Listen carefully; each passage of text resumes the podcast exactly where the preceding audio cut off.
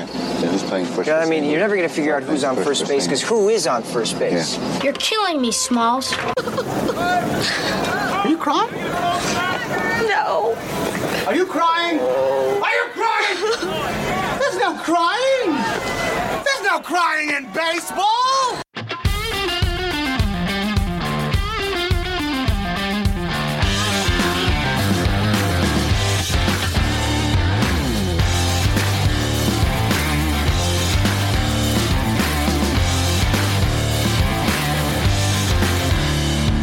Music is the sound of emotion, connecting us to ourselves, our past, and each other. Music is universal. Its magic is found deep in the spaces between the notes. Join us each week as we explore the magic, mystery, and joy of music. Welcome to Between the Notes, a podcast about music. Hey, folks, welcome to episode number 25 of Between the Notes. My name is Jack Sharkey, and I am joined, as always, by that last bastion of pleasantness, Bob Bender. Bob, how are you doing this week? I'm just glad you used the word bastion and not something else. Well, that's true. And also, maybe I was conflicted because it took me four takes to say the word bastion. So I'm a little troubled tonight. I'm feeling actually a little embarrassed. So uh, we're in the process of moving. For you folks who've been with the podcast, it's like, dude, you've been moving since March, and that's kind of how it's beginning to feel. So today I finish up work. I got to go to the storage unit and move some boxes to the new house and blah, blah, blah, blah, blah.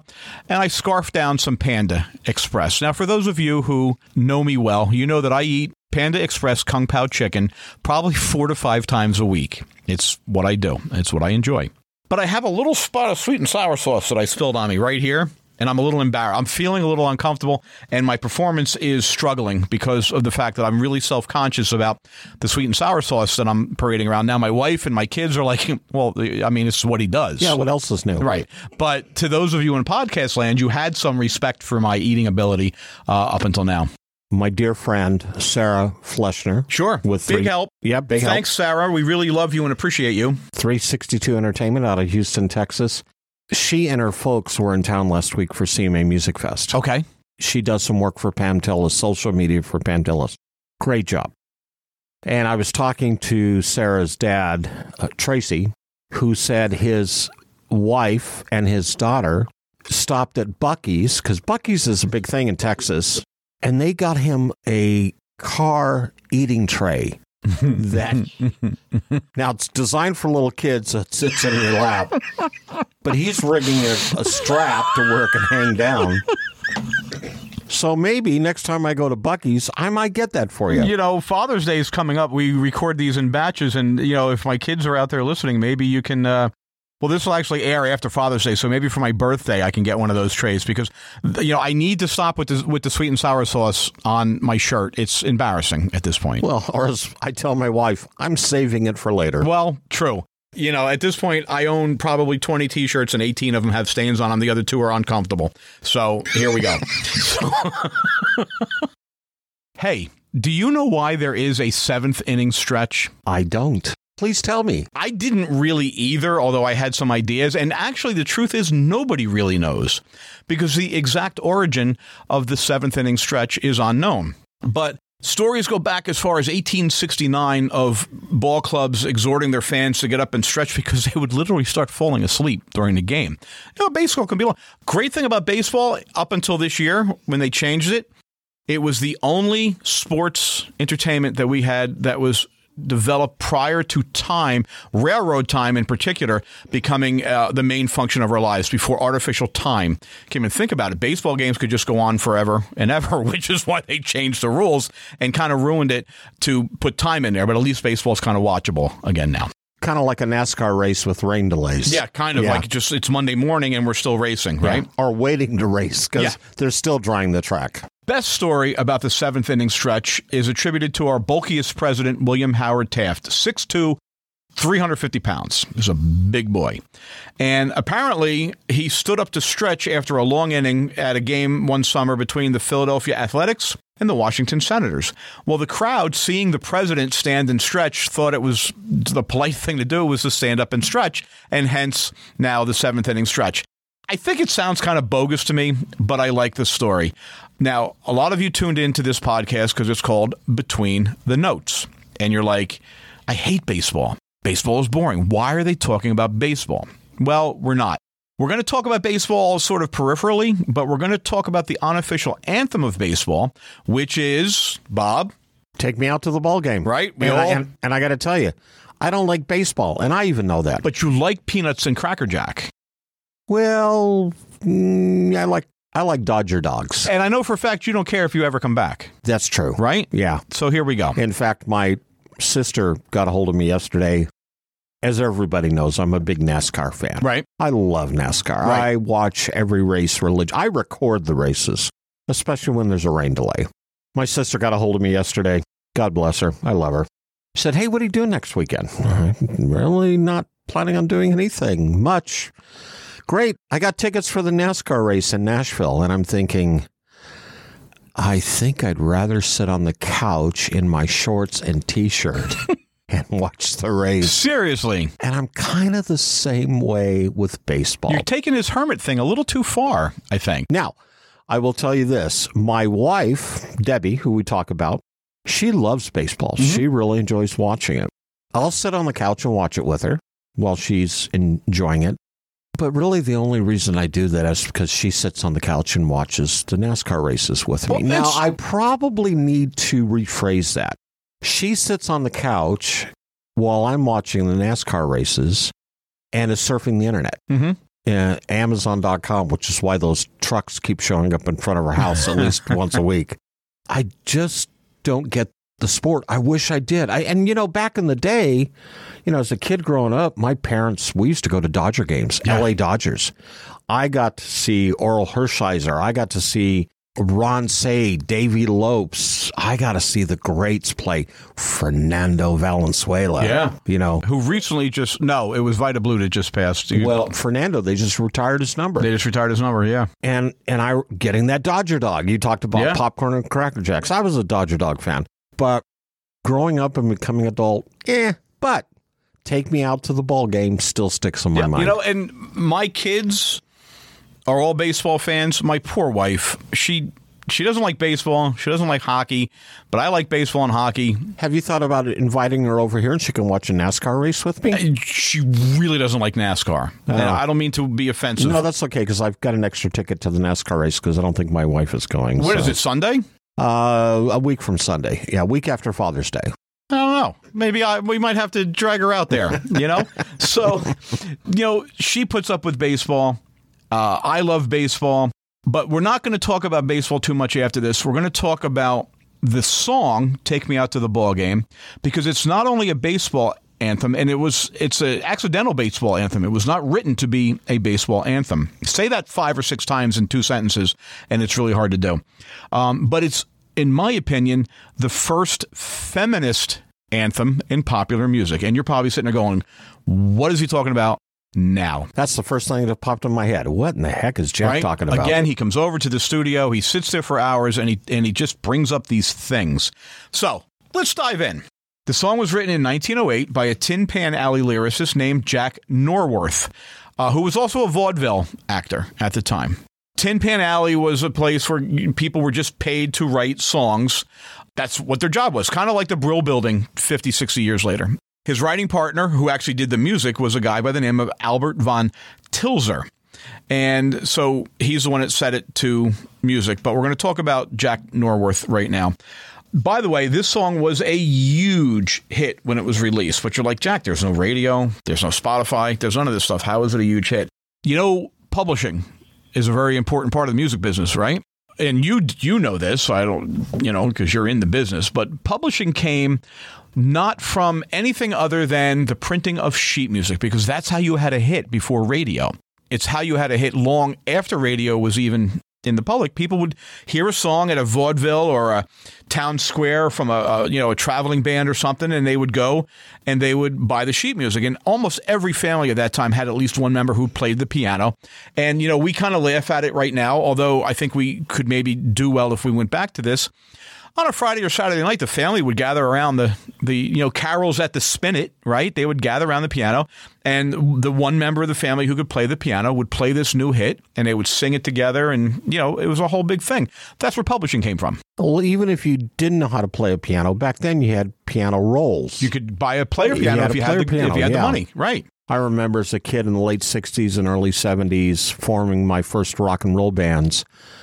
And I would go down to the local mom and pop music store that sold violin strings and uh, ukuleles and, you know, bows for your cello or your string bass.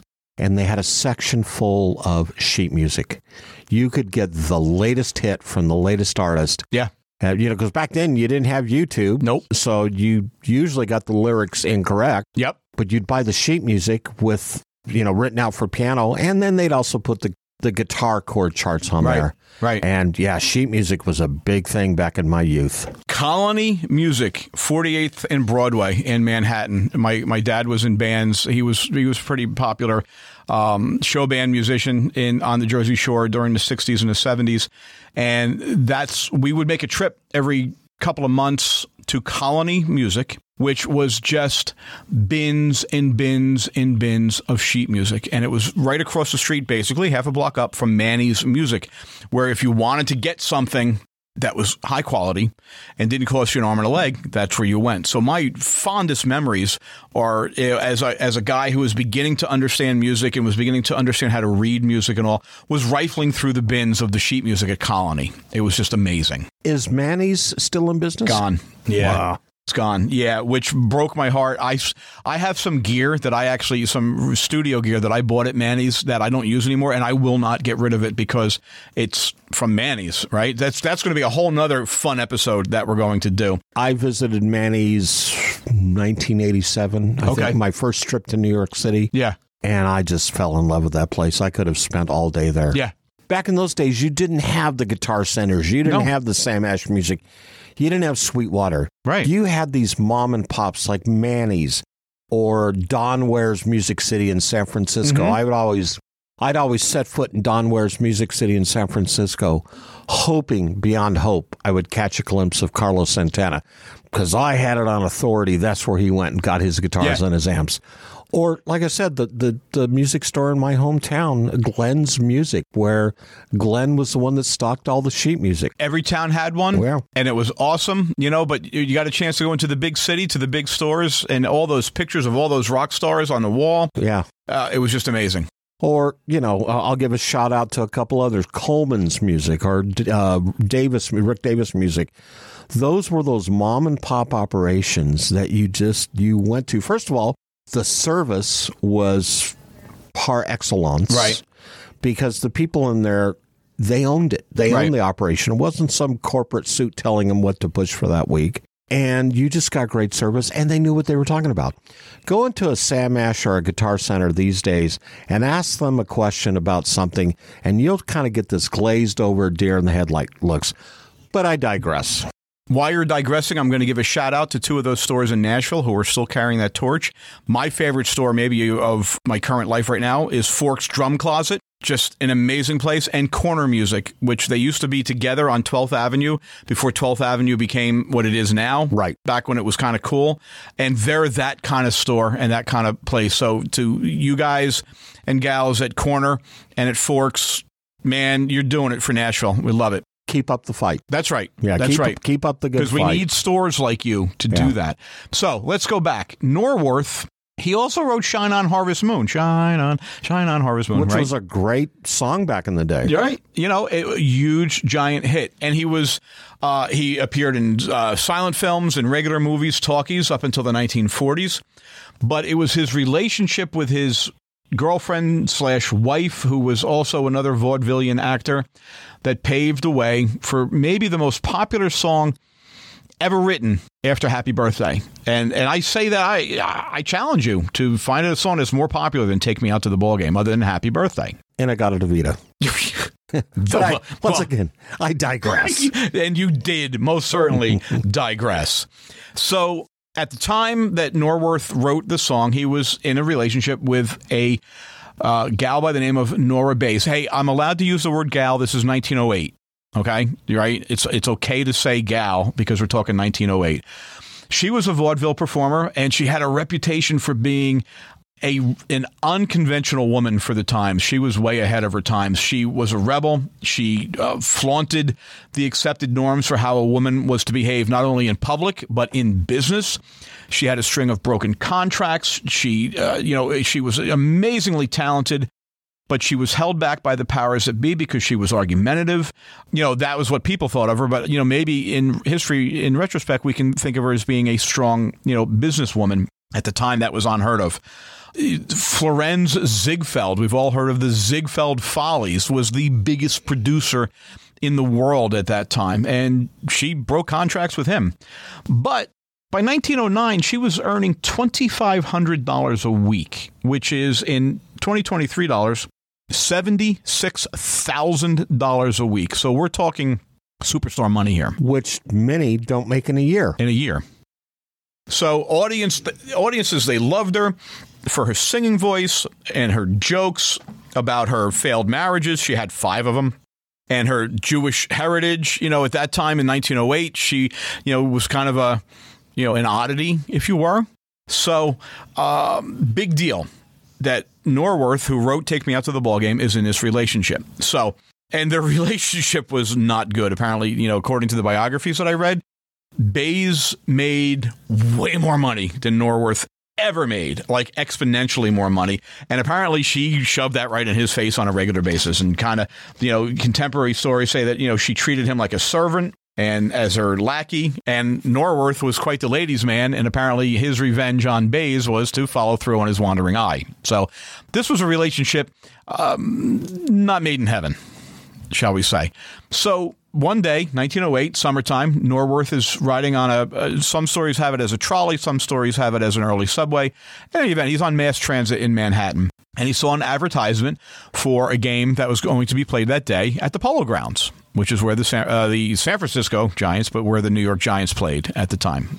So now that we know the background of his relationship at the time with this with this woman, and then we listen to the song and we know the verses of the song, it becomes very interesting. And it did not paint the average baseball fan of the day. In fact, let's because a lot of people don't know the verse. So let's. I'm going to read the. I'm not going to sing the verse because I get enough hate mail as it is. We're going to. I'm going to read the verse. You could always play it on the drums, I could, like In-A-Gadda-Da-Vida. but let's not. But um boom. Here we go. Ready? Katie Casey was baseball mad, had the fever, and had it bad. Just to root for the hometown crew, every sou Katie blew. And by the way, a sou was contemporary slang for uh, like pennies, nickels, dimes, small change. On a Saturday, her young beau called to see if she'd like to go to see a show, but Miss Katie said, No, I'll tell you what you can do. You can take me out to the ball game. So it was not written as a baseball song. It was written about a woman who was not your conventional kind of gal at the time. A bit of a free spirit. Bit of a free spirit and way, way ahead of her time. 19 early 1900s, women were beginning to be able to sort of escape the drudgery of being a woman in the 19th century, I guess is the best way to put it. And in fact, this song was not played at a baseball game until 1934, and that was a high school game in LA. And it wasn't played in the major leagues until later that fall, 1934, at the World Series. But it was a huge, mega hit, right? There were no numbers uh, available to me of, of exactly how much money the song made, but it was tremendous. And so let's think about it. Norworth is in this relationship with a woman who was certainly ahead of her time, certainly a maverick for her time, and he writes this really cute baseball song about this Katie Casey who's baseball mad. Women were like really not welcome at baseball stadiums at the time. They were actually frowned on. It was a men's club. You wore the tie, you wore the straw hat, the whole bit. You behaved yourself. It wasn't like going to the ballpark today. And there was a uh, another verse written that I'm not going to go into now. I, I, I took it because it, it's you kind of get the point where you know she's actually scoring the game.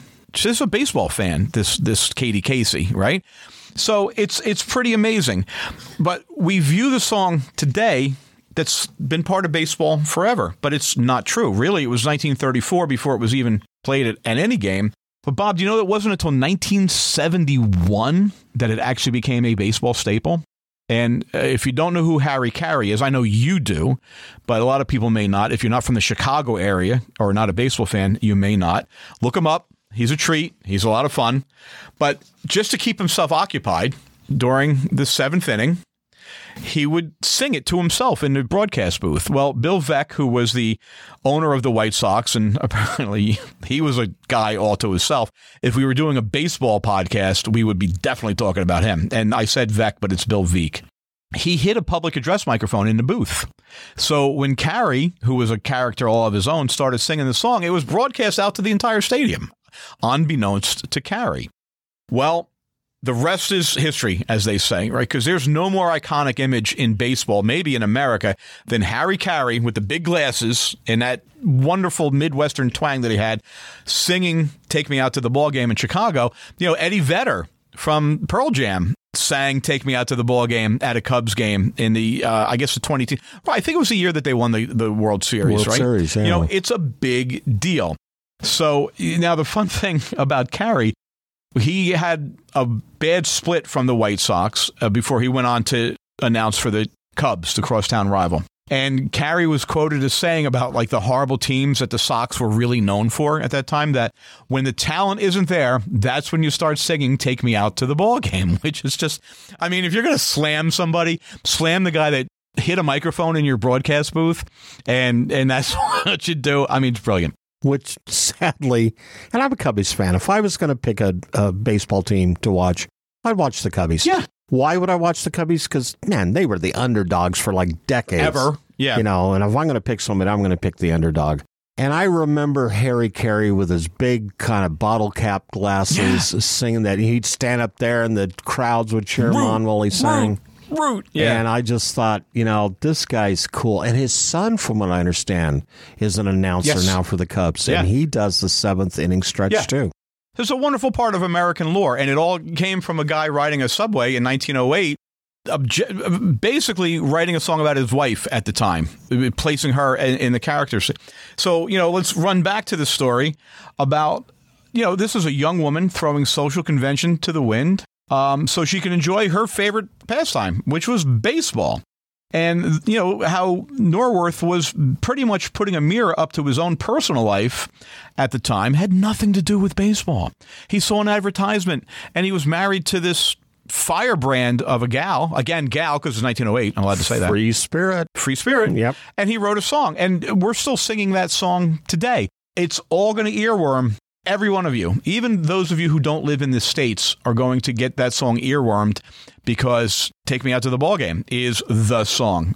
Incidentally, uh, Norworth was not a baseball fan. He really could care less, and he didn't see his own. He didn't see a baseball game on his own until 1940 which, you know, 32 years later or whatever it was. But anyway, this is a nice, short, sweet episode because we've been doing a lot of heavy stuff lately. And I just wanted to have some fun. It's summertime. By the time this airs, we're going to be right around the All Star game.